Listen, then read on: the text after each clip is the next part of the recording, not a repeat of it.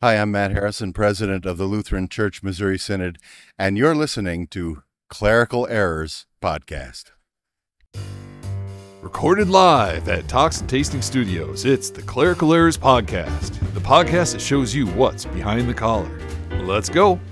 From the Talks and Tastings Studios, this is the Clerical Errors Podcast, the podcast that shows you. What's behind the collar? This is Bollhagen, This is Berg. and Peter's here, Hey, Pete. and uh, no Vicar. We're in Yeah, between it- Vicars now. It's like old times again. Yep. Just you, you, me, and Pete. Like the original Beatles. I, I want to say yes. Which beetle am I? Um. You, oh. All right. Wait. All right. Now, now we have to do this. Now we have to figure out. Like, we have to pick one vicar to be the other beetle, right?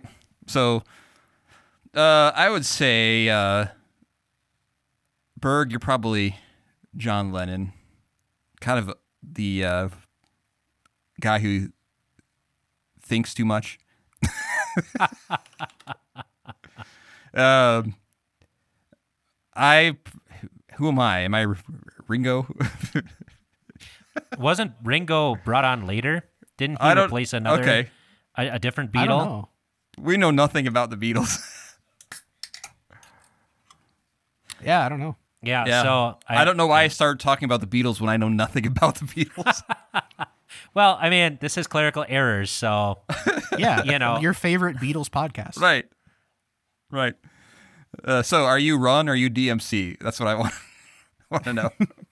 flame. I, I'm Jazzy Jeff and you're Fresh Prince. All right. All right. So, uh, I've got an Arizona iced tea. Uh, I do want to to I have just like I don't know anything about what's going with with the Beatles. I have no idea what's what's going on in the convention because none of our listeners has given given us an update. But I want to say a little bit of something about uh, LCMS convention, simply because uh, uh, I noticed the last convention when we put convention somewhere in the title, we got a lot more listeners. So when people are looking looking for, oh, and if there's anything news on the LCMS convention, clerical errors pops up. So good convention today so far. What do you think? Um. Sure. Yeah. We've really? done, we've done episodes before where we say in parentheses not clickbait. Let's just call this convention update 2023. Uh, you you made it this far, listener. You made it. You know what? Four minutes in. Congratulations.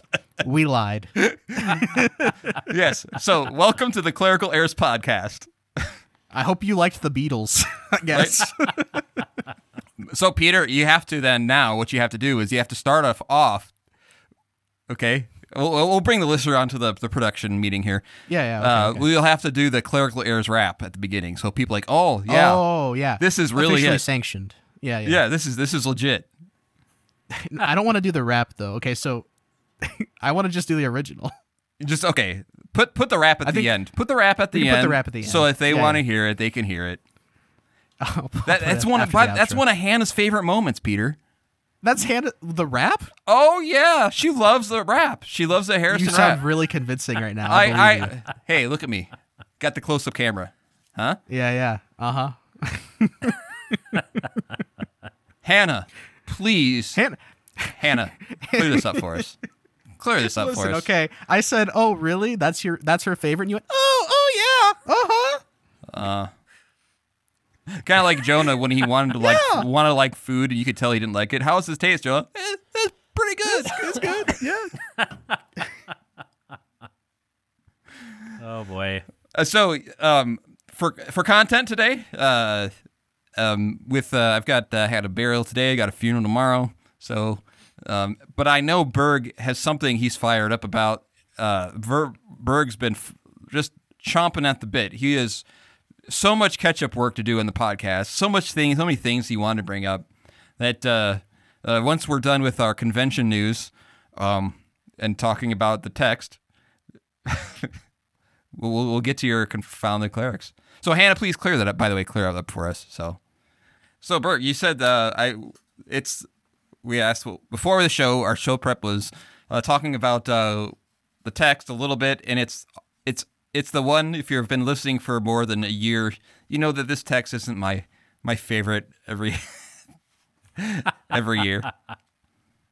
See, like I said, I, I think this text is pretty simple, that it has to do with wealth and a right use of wealth. But, you Right. know, um, so I figured, you know, rather than, you know, rehash this, why not look at, uh, why not look at the lectionary and see what the lectionary has to say about it, right? Okay. And the Lutheran Missal Project has gospel lessons for both the Wednesdays and the Fridays of, you know, the week that follows this one. Right. So I figured we could take a look at those texts and see how they inform our understanding of the dishonest manager or the shrewd servant. Uh, just to give you uh, a rundown of the parable of the shrewd servant, Jesus is talking to uh, his disciples and he tells a parable about a man who is calling his steward to account. Says basically, uh, What's this I've been hearing about you? Turn in the books. The dude's like, Uh oh, I'm in trouble. I can't beg and I'm too weak t- to work. So what am I gonna what am I gonna do? He goes ahead and he cuts the debts of other people uh, by you know twenty percent or so, and then they are to welcome him into their houses. The master of the house commends the shrewd servant, and Jesus ends with um, you know with kind of the, Make uh, friends for yourselves by means of unrighteous wealth, so when it fails, they may receive you into the eternal dwellings. Right. So that's basically the rundown. Probably a little longer than it needed to be, but you know, that's the way we go, right? It's a podcast. You wanted to listen to us. So So, Berg, what's the uh, what's the uh, missal? Do you want to do the missal for the uh, Wednesday before or after from the Lutheran Missal Project? um so here are the readings uh for Oh, and actually, before we get into that, I'm sorry to derail you immediately, but it's been a while since we talked about it. What's the Lutheran Missal Project? Because to me, it sounds like a weapons uh, system of some kind, like we were talking about a few weeks ago. Well, you know, the Lutheran Missal Project, M I S S A L, uh, is a project that has uh, been in the works for a while. They have been trying to find all of the texts for the one year lectionary that are common to uh, not only pre Reformation, but also uh, post Reformation. And uh, Sorry, Bollhagen drank the wrong- yeah, he drank from the, the wrong tea. Ugh. So It's like, why is my tea lumpy? But th- this is not how you should feel about the Lutheran Missal Project, dear listener. Uh, I need to clean off my desk because I just drank from the wrong tea.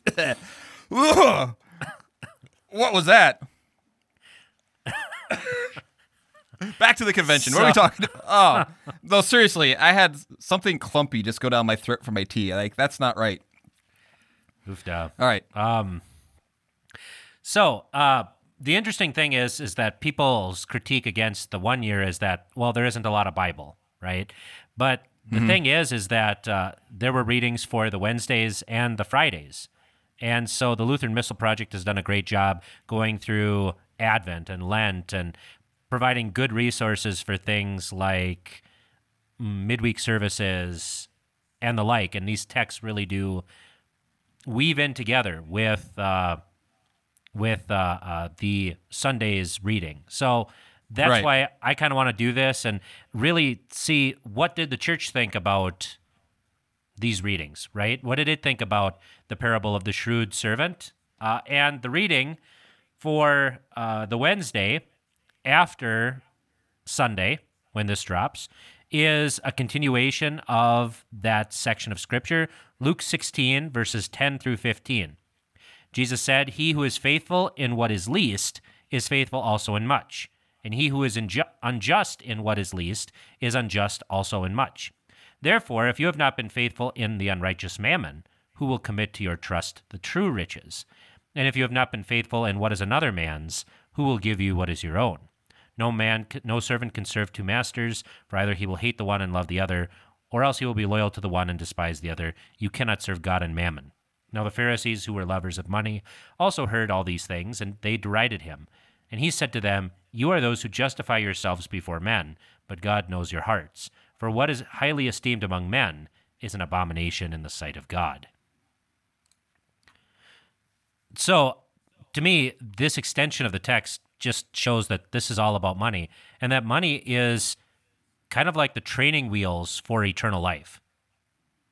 Okay. So, Meaning, what God is doing here is He's actually testing us, testing us to see if we can handle wealth. Because if you can't handle the least of things, how will you be entrusted with true riches? If you can't deal with unrighteous mammon without being unjust, how are you going to deal with the things that actually do matter, the eternal riches uh, and the things of eternal life? And so, once Right. again, wealth is a yeah, I mean, the best way to kind of view wealth is, like I said, like training wheels or a strider bike, like my son has. It's Right. getting used to the real thing. So, and of course, the Pharisees, who are lovers of money, derided him for this. And the reasons why they were lovers of money is the same reason that Tevye sings about it in Fiddler on the Roof. Do you guys remember that? uh, no. if I were a rich man, yeah, yada and he Okay. sings. So, uh, but the final stanza there is actually the most telling because he says, "If I were a rich man, I'd sit in you know in the synagogue all day. I'd study the holy books with the learned men, and that would be the best of all." And this is a very Pharisaical view that in order to devote yourself wholly to the life of God, you need to be rich. Because if you're rich, then that means you have leisure, you have time to study. And if you have time to study, then you can devote yourself wholly to the Word of God. Right. Um, and I, I th- and I see that sometimes. I think we fall into that all the time. Is when we th- we think of someone who has more money, we think to ourselves, "Oh, they don't have any problems." Yeah, and, and what does the famous sage say?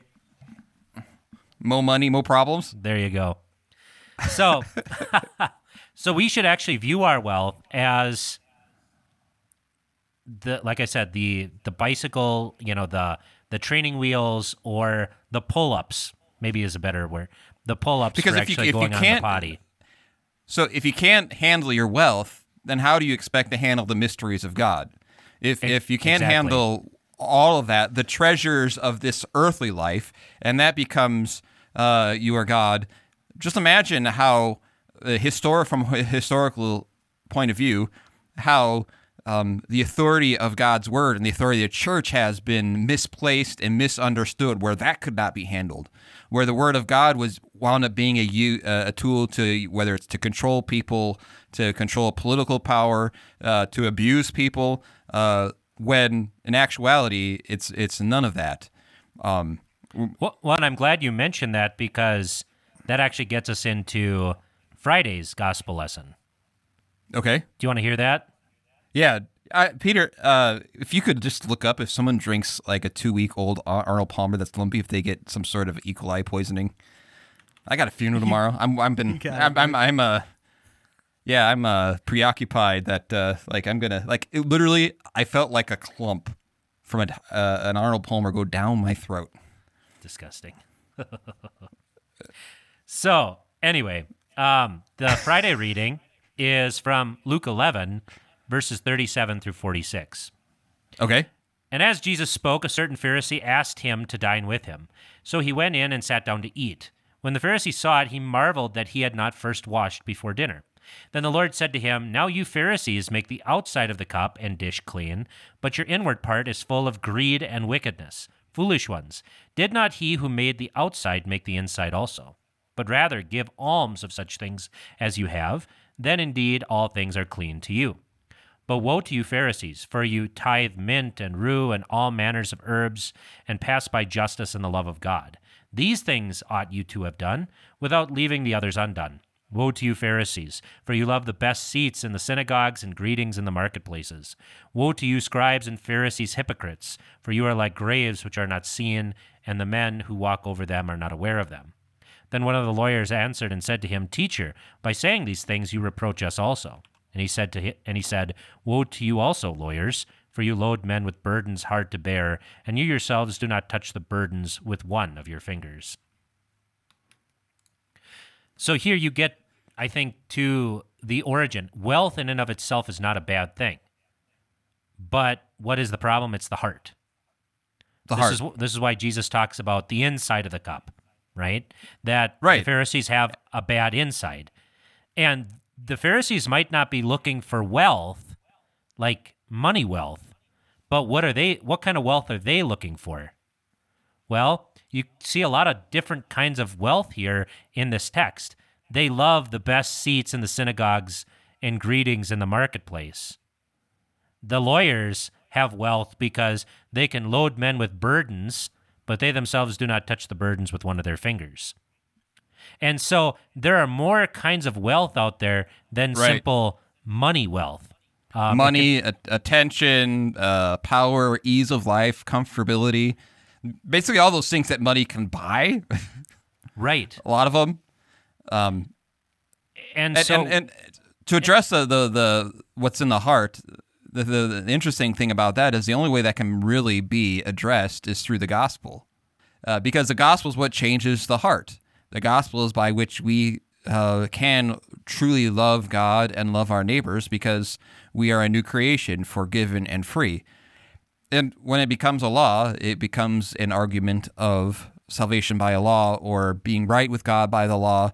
Uh, you wind up with what's the bare minimum, which is what the Pharisees were trying to do here as well. Um, I've done the easy part that doesn't that doesn't bother me, uh, without actually caring truly about what's best for others and and having a love for God.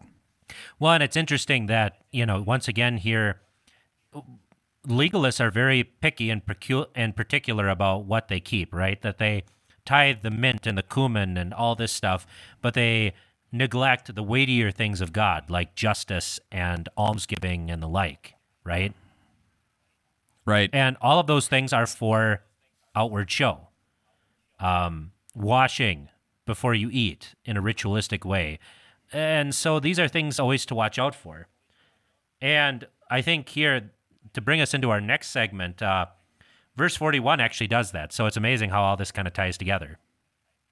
But rather give alms of such things as you have, then indeed all things are clean to you. So, um, that is uh, looking forward to our Confound the Clerics. Well, why don't we go All ahead? right, Peter, play the intro. Confound the clerics. All right, so. By the way, Peter. Oh, go ahead. By the way, Peter, am I uh, am I going to be okay? Did you Google? Am I going to? I couldn't find much. Okay. Uh, I don't want to alarm you, but it's depending on how long it's been sitting in there. It was probably some kind of mold because there's a lot of sugar in Arnold Palmer. Okay.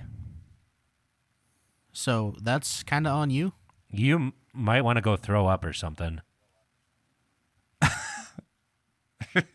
That's up to you, pal. I, I mean, like, I don't think.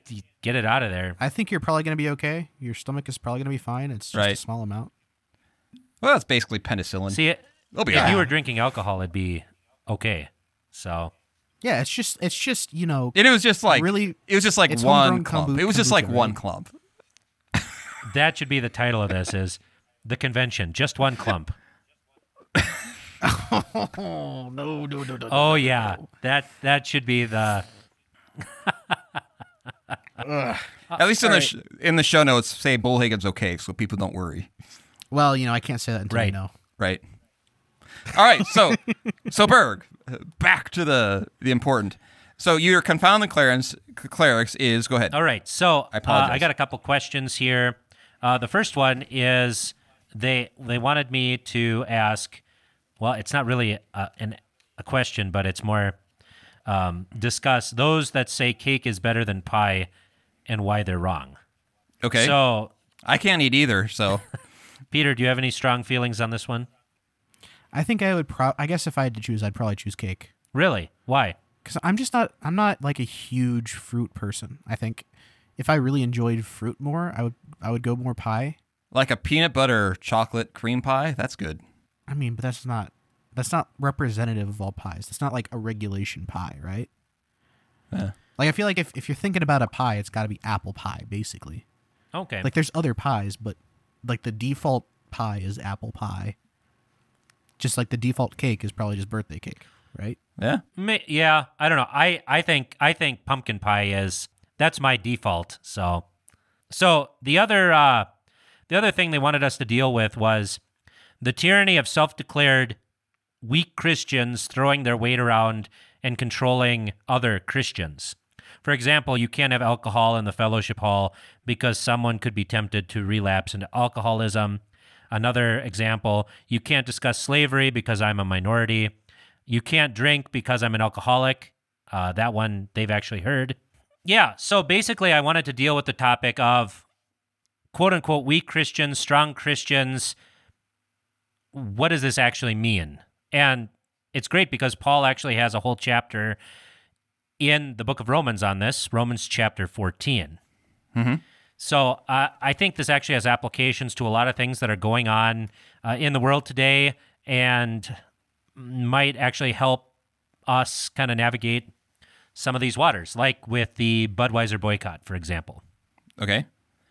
So, should we start at the beginning? Yeah. Yeah. Go ahead. All right. Go Very ahead. Good place to start.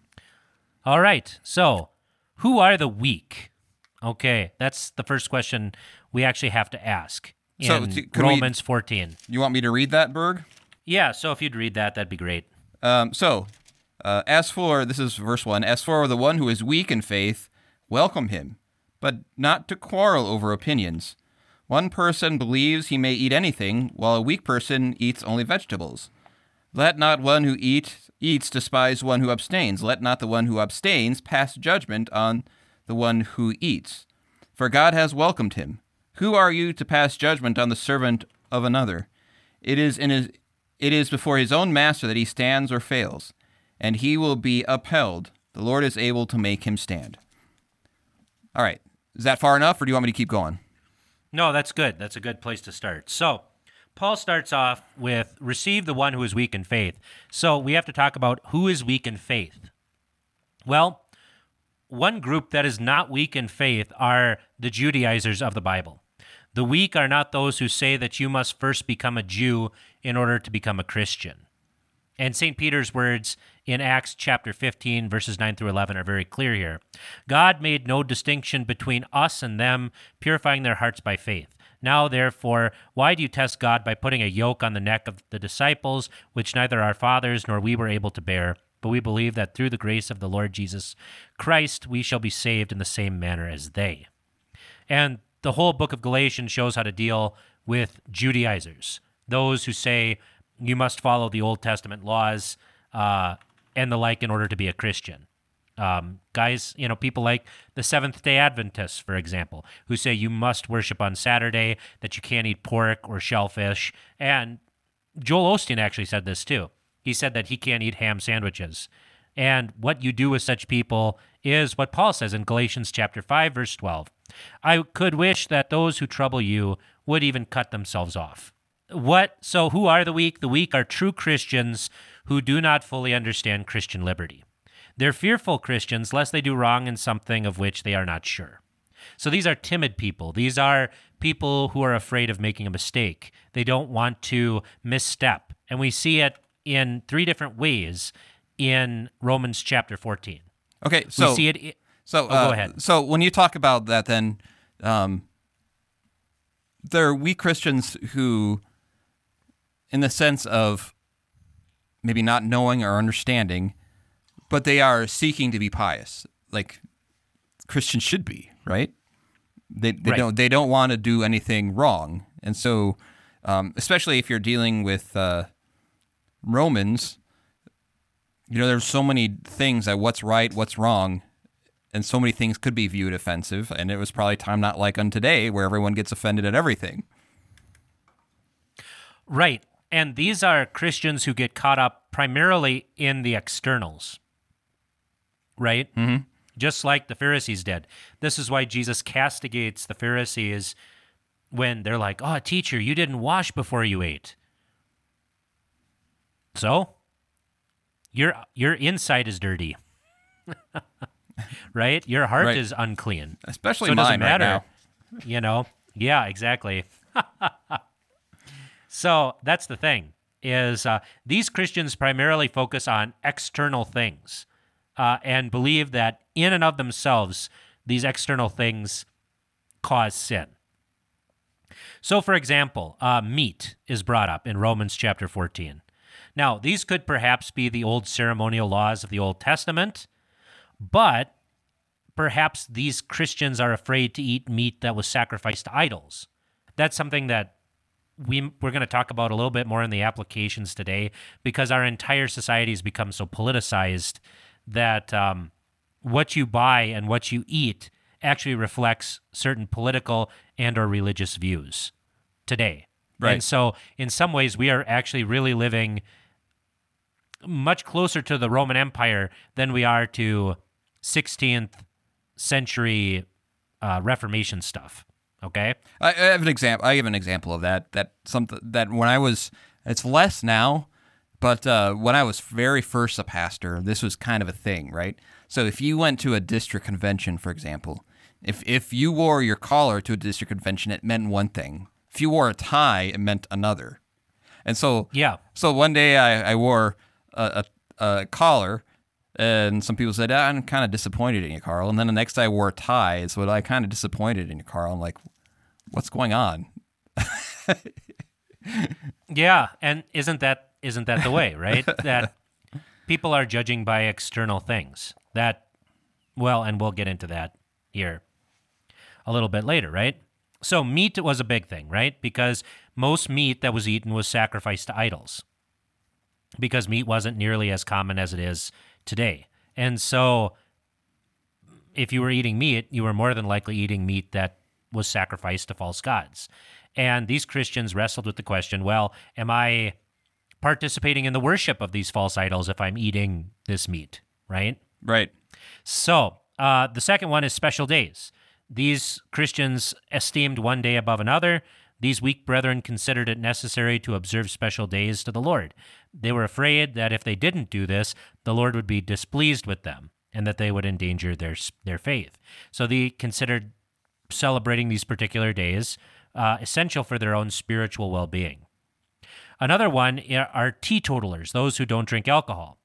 And this is especially in verse 21, where it says, It is good neither to eat meat nor drink wine, nor do anything by which your brother stumbles or is offended or made weak. Now, chapter 14 does not give us the reason why some felt it was wrong to drink wine, but it could be because many people were actually abusing wine by overindulgence. And so they felt that the use itself was wrong. And we don't see this so much anymore. In fact, I think we almost see the opposite. I actually got a meme today where it said that breakfast for theologians was uh, a bottle of bourbon and uh, a carton of cigarettes, right? Right. Um, you know, people talk about beer as the Lutheran beverage. And so I think we've almost gone to the other extreme that way. And I think that's definitely worth talking about, right? mm-hmm. So, uh, so the weak in faith in you know in general are those who do not have a clear and full understanding of Christian liberty in the things that are neither commanded nor forbidden in the scriptures. So, Could so on the on the other hand, uh, do you think it could be weak in the sense of temptation? Some people have more temptations than others. well, we'll get to that, won't we? Okay. Foreshadowing. So, indeed, right? Uh, what are doubtful things or opinions? I think, as your translation said, uh, these this these things are anxious reflection or doubts, and this is a doubt about what we call adiaphora. It's a big word, two dollar word, so we'll define it. Adiaphora means indifferent things, things that are not commanded by God nor forbidden. And Jesus actually talks about this already in the Gospel of Mark, and we heard it in our reading from Luke 11. Jesus said to his disciples, Are you thus also without understanding? Do you not perceive that whatever enters a man from outside cannot defile him, because it does not enter his heart, but his stomach, and is eliminated, thus purifying all foods?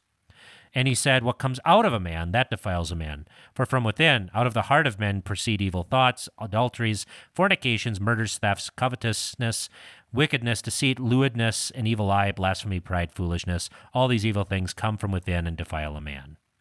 And it's the same way with the external observation of the Sabbath. And that is subordinated to the justice or righteousness of serving the neighbor.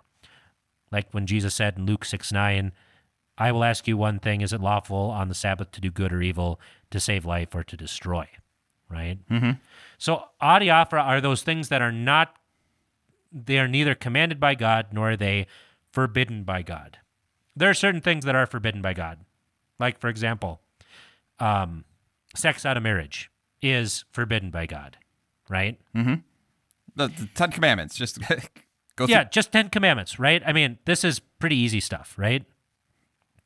So now we've talked about doubtful things. So let's talk about Christian freedom. What is Christian freedom? Well, Paul talks about it in 1 Corinthians chapter 3 verses 21 through 22. Therefore, let no one boast in men, for all things are yours, whether Paul or Apollos or Cephas or the world or life or death or things present or things to come, all are yours. This is what Jesus was talking about in the Wednesday reading of this text, right? If you can't handle mammon, which is the least of things, how will you handle true riches? Because all things are yours. All things, all pastors, the world, life, death, everything is yours in Christ. Do, do you think Paul, Do you think? go Uh, ahead. Do you think uh, a lot of this though is Paul basically saying, guys, just use your common sense here. you know, Well, seek seek to to obviously love and do what's best for your neighbor.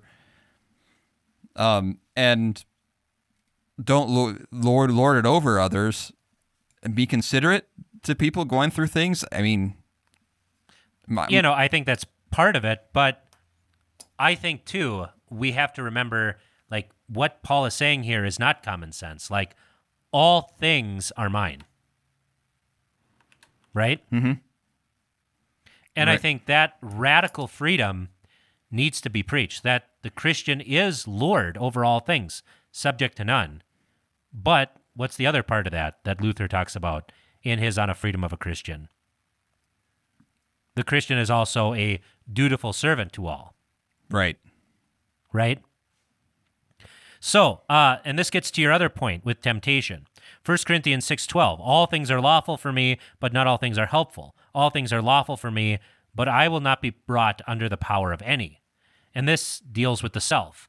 What is the worst kind of slavery? It is slavery to self. It is slavery to one's own passions. It is slavery to drink or to money or to fame or uh, to seeking the best places in the synagogue or the like, right? Yep. all things are lawful for me, but not all things are actually beneficial or helpful to me. And then it's interesting because Paul says that in Romans in uh, 1 Corinthians 6, but then he says it again in 1 Corinthians 10. 1 Corinthians 10:23. He says all things are lawful for me, but not all things are helpful. All things are lawful for me, but not all things edify. And so there he's not just talking about the self, but he's actually talking about others too. Not all things build up. They don't build up in myself, they don't build up in other people. So, uh, you know, in Galatians 5 1, stand fast, therefore, in the liberty by which Christ has made us free, and do not be entangled again with the yoke of bondage. He says the same thing in verse 13. For you, brethren, have been called to liberty. Only do not use liberty as an opportunity for the flesh, but through love serve one another. So, Christians are free. All things are ours. All things belong to us. All things are clean to us. All things are lawful for us, as St. Paul says. But not all things are benefit- beneficial to me because they might put me back under the slavery of sin. Not all things are beneficial to others. Not all things edify them, and not all things are loving and serve them. Do you have anything? Yeah, there, so I think it, I think uh, it goes back to the question of uh, what is what is it that is the most loving thing to to my neighbor while understanding the freedom because that's what the gospel does. It changes us so that we are less concerned about whether um, I'm saved or not. Christ has answered that question. You are redeemed in Christ. You are baptized in his name. Not free to keep sinning, as Paul would say in Romans chapter 6, but buried and raised with him. And so this changes your motive, your outlook on, on what is more beneficial uh, for my brothers? What is beneficial to keep me mindful of of my place uh, in the world around me, my vocations? And that it's almost, in a way, it, it considers uh, just like Christ did, uh, where he came to this world, he could do a, you know, we anything he wanted, but he chose his father's will, and he chose to think of others first, um, uh, because that's, That's what true. But also, I mean, so how does that play out in life? Do you simply submit all the time? And I guess that's that's really the question that is being Right. asked here, right? Okay, no, Okay. Keep going. Meaning that uh, uh, is is it beneficial? For example, if it allows someone to live in a delusion, is it beneficial for them? If if it allow Right. if it if it is uh, pushes ideas and thoughts uh, that uh, drag people away from God's word, then no. And I think that's what why Jesus doesn't wash his hands in the text from Luke 11. It's an adiaphoron, right? Mm-hmm. It's neither commanded by God nor forbidden, but he deliberately doesn't wash his hands so that way he can actually have a conversation with this Pharisee because this Pharisee is actually stealing Christ's glory, right? Mm-hmm. And the same thing happens today too. Right, And, it- so And uh, can I give some is- examples that uh, that I uh, we, I think from the behind ahead, the yeah. collar moments that we see this is uh, um, certain times. Say when you're a first pastor, right? Uh, there's all sorts of things that a new pastor wants to do, and things that are very edifying to him that the congregation uh, does not yet understand. yeah. Uh, and and uh, so a pastor thinks, now this, I think this is good and edifying to me, and uh, very lawful for me to do certain things in the divine service, but my congregation isn't there yet. Would that be an example of application that a, a new pastor would go through? I think it's a great ap- application. And so, like, once again, I think if you're strong, then you actually need to do the hard work of exegeting or interpreting that person before you deal with them, right? Mm-hmm. First, you have to find out if they're actually weak or are they a Judaizer? Are they someone who demands that you do this particular thing, external thing, that so that way you're saved, right? Mm-hmm. or are they someone who d- who doesn't understand Christian freedom? So if they are weak, do they have an erring conscience? Are they just simply ill taught and they're in the predicament that they sin if they do and they sin if they don't? Like for example, with the praying to saints is the one that comes up pretty, you know, obviously, right? Right. or um, refusing to take the blood of Christ under the wine in the Lord's Supper. Now, these people are in a, quite a predicament because if they take wine, they think they're sinning, right? Mm-hmm. But if they don't take wine, they're actually sinning against the institution of our Lord, right?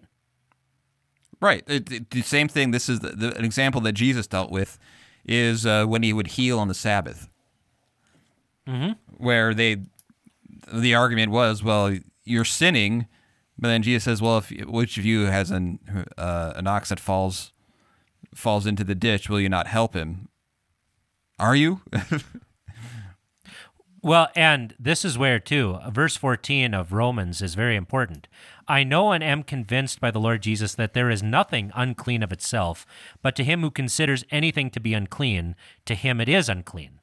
And so our attitude towards things actually does make a thing unclean or sinful, right? And that's especially bad when it has to deal with things like the Lord's Supper, right? Mm-hmm. So, for example, wine. I can't drink wine. Well, Jesus commanded that we actually have bread and wine. Those are the elements that he used, right. right? So, what do we do? We correct an erring conscience with the proper instruction in God's word, right? But if it's uh if it's outside of the uh, the Lord's Supper and someone's at a at a gathering and in their mind they think I'm sinning against God if I drink wine, uh, where it's not necessarily an, an offense in that setting to the Lord's Supper, and they truly believe that by doing though so, it betrays what they think is good in the sight of the Ten Commandments. Well, then this is saying, well, then don't do it if it's going to ask you to do something against what you believe God says not to do. Does that make sense? Right. And that's why I wanted to bring up the erring conscience first, because it's a quite a predicament because you're kind of you sit you're sinful if you do and you're sinful if you don't. And I wanted to use the Lord's Supper because you know, if you want to be a teetotaler outside of the Lord's Supper and that's what you believe, I'm not going to judge you or hold you in contempt. Right. That's not something I'm going to do. But you can't have grape juice. You can't. This is against God's word. And we shouldn't have it. Yeah. And unfortunately, there are pietistic uh, Lutheran church bodies out there that actually do this. Right? Mm-hmm. Yeah, and, and, And they think so- it, in their in their mind they're doing it for for the sake of conscience and for the sake of of trying to follow God's will, but they're on the other hand, uh, they're not following God's will. Exactly. They're actually sinning, right? And that's not a good thing. And that's why we always have to correct an erring conscience with instruction in God's word, right? Mm-hmm. So the next one is a probable conscience, right? This is where you're not sure which path to take, and a sin against a probable conscience is the one who neglects the safer way. What you do is you in, you inquire diligently about what the safer way actually is, right? To avoid sin. Uh, a doubting conscience, and this comes up in Romans 14 23. But he who doubts is condemned if he eats, because he does not eat from faith, for whatever is not from faith is sin. We talked a lot about that uh, a couple episodes ago, right? Mm-hmm. That even eating is an act of faith. And anything that doesn't happen from faith is sin. And so we must wait until the doubt is cleared up, right? Mm-hmm. Right. And the other, so we exegete them, we interpret them, we find out where they are, and we receive them. That's what Paul says receive them. And do not show contempt. Don't look down on them. Don't look down on them or think that their concerns are insignificant or worthless because they're not. Verses 3, It, it, 10, it's one of those situ- it's one of those situations where, um, um, how often do we get an argument with someone, or someone gets an argument with someone, um, and uh, and uh, their recollection of event is wrong, right? Um, and they're upset, and uh, and so you you think, well, well, they there's there it's silly for them to be upset, so I'm just going to disregard the fact that they're upset because they shouldn't be. It doesn't make any sense. But they're upset. Right. And we need to know, too, that sin is not just an objective action or thought, but if, you know, as Paul says here, if people believe something to be unclean or a sin, to him it is a sin. Right. And that's that's powerful. I mean, that's something that we should keep in mind. Because if you're if you're willing to do something that you think is an open rejection of what of God's will, and you, you consider that and you say, I want to do it anyways, and you do it, then when you come to something where it does say that, and it is true, it reflects, well, I'm going to go ahead and do that too.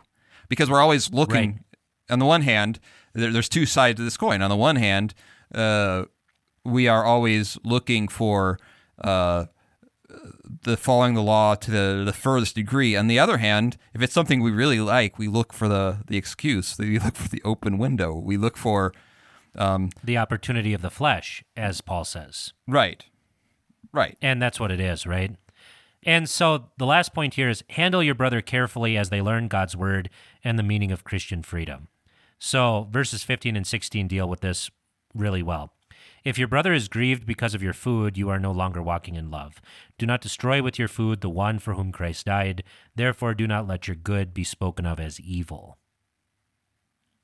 So, like, if you can avoid scandalizing them or causing to, them to stumble while you are teaching them, that is the best thing, right? Yeah, I think this is. I like this discussion in this sense, Berg. Um, is uh, in the last five years, uh, everything becomes an ar- an argument, um, and everything becomes whose side are you on? Yeah. Um, for example, um, uh, even before the pandemic, um, in a lot of churches, having a flag in the sanctuary becomes a really hot topic.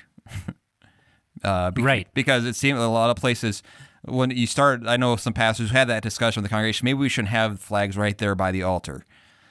But then that happened right at the same time that uh, athletes were refusing to to stand for the flag and kneeling for the flag. And all of a sudden, Right. that just threw gasoline on the whole discussion, as if to say, well, maybe not by having the flags by the altar, we're not desecrating the flag. We're just saying it has a proper place, and that isn't it. But but for many, it became whose side are you on? Um, So- Right. And to extricate some of these things, to have an honest discussion about them. And I've dealt primarily if you're strong dealing with a weak person. Uh, but there's another side to this too. St. Paul also says that the weak should not judge their stronger brothers. Right? In Yeah, so- Romans so- cha- yeah, so- know, so- three and four. Like so if you're you know, if your fellow Christian likes to have a beer, or if he says, look, the flags are just a cloth of paper, you know, just a cloth. They're not really, you know, they don't really say anything. And in fact, they shouldn't be in the church because, you know, flags denote sovereignty and the United States is not over the church, right? Mm-hmm. Nevertheless, you shouldn't judge them for being un American or it's interesting. There's a pastor in our district at one point, he was telling us this uh, a number of years ago. He was called a Muslim by one of his members because uh, he didn't do this. It was actually his predecessor who took the flags out of the, you know, out of the sanctuary, and he marched him back in and called the new guy a Muslim. Well, was So- he was he wearing it on his head? Uh, no. Okay. So you know, uh, you know these these things are Peter shaking his head. the, these things get pretty uh, uh, heated, right? But you Yeah. shouldn't judge your stronger brothers uh, because they understand Christian freedom better than you. And by the way, there there is uh, also though, I think, um, a, sometimes a, a Lutheran piety that says, you know, I'm going to prove how how not under the law I am by smoking three packs a day, and and drinking beer every opportunity I get. Okay, and what would we call that? a weaker. We would actually call that using your liberty as an opportunity Right. for the flesh, right? Right. And I, I know, and this is a behind the collar moment. I know of pietistic Lutherans. These guys are the weaker brothers. They have studied at our seminaries. We have a lot to offer them. And yet, because we say, well, you have to drink or you're not a true Lutheran, or yeah, we, and we might not say it, but we give the impression that we do that, we scandalize these guys. Right. If they don't drink, great. And that's the thing. If we drink and we get drunk, we're sinning. That's what God says. right. We I mean, shouldn't do that. I mean, if behind the collar, if if a lot of the lay people saw we're just sitting at a where pastors are talking at a pastors conference, like at ten thirty at night, yeah, it probably wouldn't be a good thing, right? yeah, and so, you know, the other thing that we Christians need to do is they need to learn what Christian freedom is, right? Verse 19. Therefore, let us pursue the things which make for peace and for the things by which one may edify another, right? So, if you're a weak Christian and you don't understand Christian freedom, learn it. Read the Bible, right? Mm-hmm. And if you cannot, due to temptations, imbibe or eat and must discipline your body, Do it with a convinced mind and serve God by faith.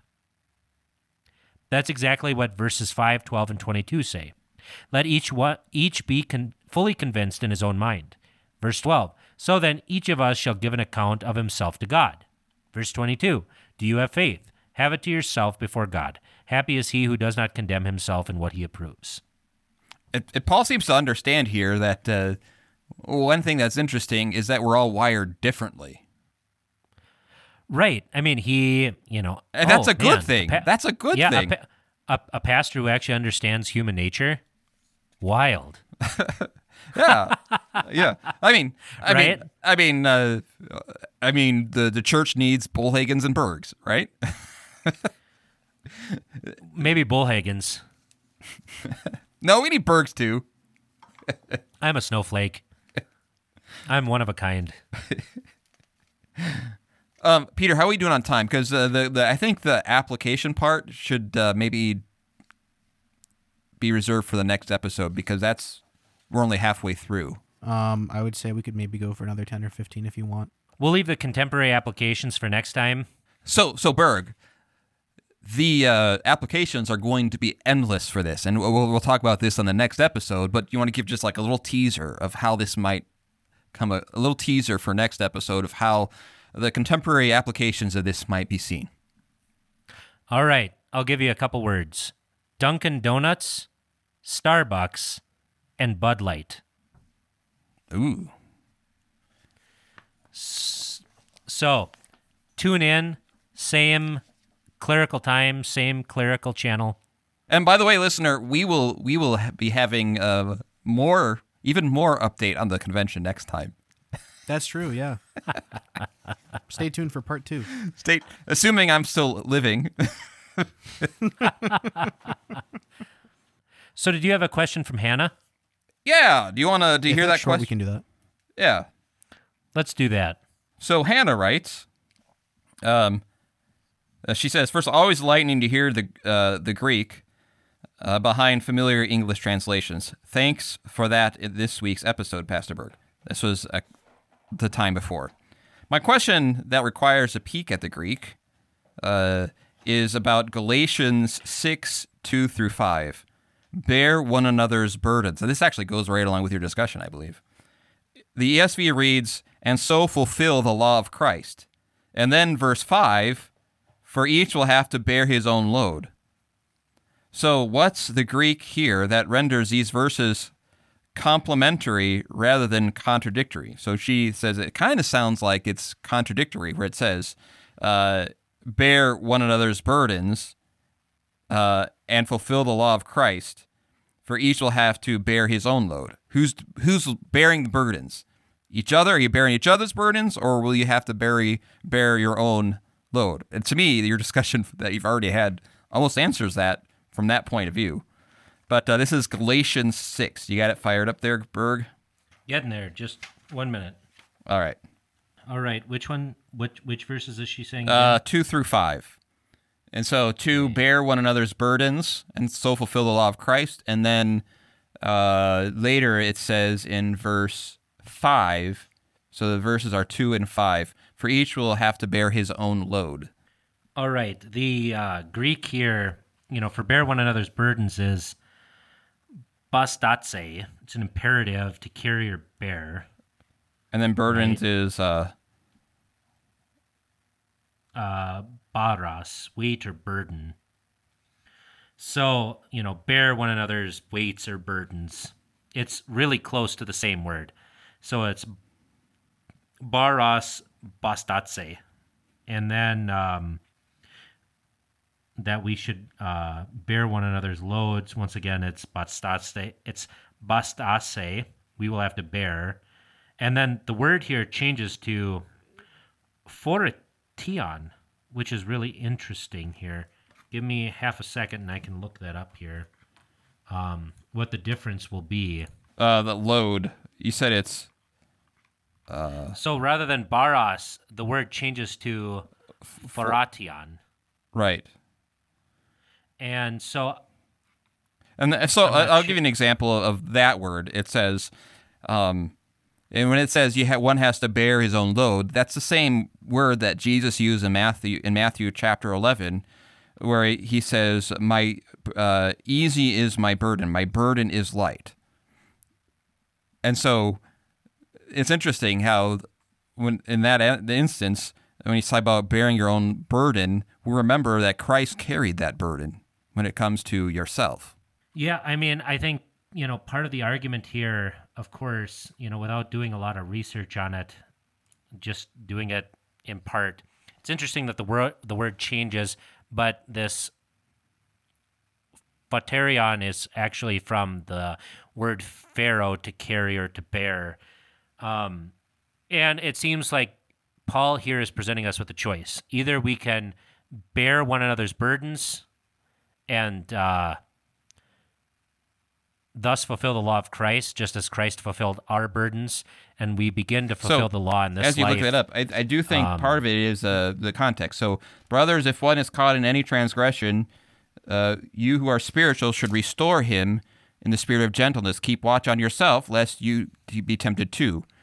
So, in that context, it's talking about bearing each other's burdens, to consider in love one another, uh, so thus fulfilling the law of Christ. In that sense, bearing a burden for the sake of others, of being watchful and mindful and loving, um, to to. Uh, uh, I think it goes back to the stronger um, brother Ri- aspect. Right. It all it all goes together. You know, really there's this dichotomy. It's like either you bear the burdens of others and thus fulfill the law of Christ, which we can do in this life partially because of the work of the Holy Spirit and sanctification and the like. We actually do begin to fulfill the law of Christ, which is to love your neighbor. Uh, The other option is is that you bear your own load. And that's a terrible terrible thing. Um yeah, good question, Hannah. Uh, it's interesting that the word changes from um, bos- from uh, from bastos to uh, kind of a pharaoh sort of a word, you know, and so there is a change there, and I think it shows the dichotomy of uh, either you fulfill the law of Christ and bear one another's burdens, or you bear your own burdens before God, and that's no bueno. So All right. Well, that brings us to the conclusion of our show. Uh, thank you for listening. I'm Bollhagen, I'm Berg. and may your Arnold Palmer be non clumpy. Thank you for joining us. This hmm. podcast is available on iTunes, Google Play, Spotify, or wherever else you get your podcasts. Questions, thoughts, concerns? You can contact us on Facebook at facebook.com slash clerical errors podcast, on Twitter at clerical errors p for podcast, or email us at feedback at clericalerrors.org. Thanks for listening to Clerical Errors. See you next time. Hi, I'm Matt Harrison. Matt Harrison. Hi, I'm Matt Harrison. Matt, Matt, Matt Harrison, President of the Lutheran Church Missouri Synod. President, President, President of the Lutheran Church Missouri Synod. President of the Lutheran Church Missouri Synod. And you're listening to Clerical Errors Podcast.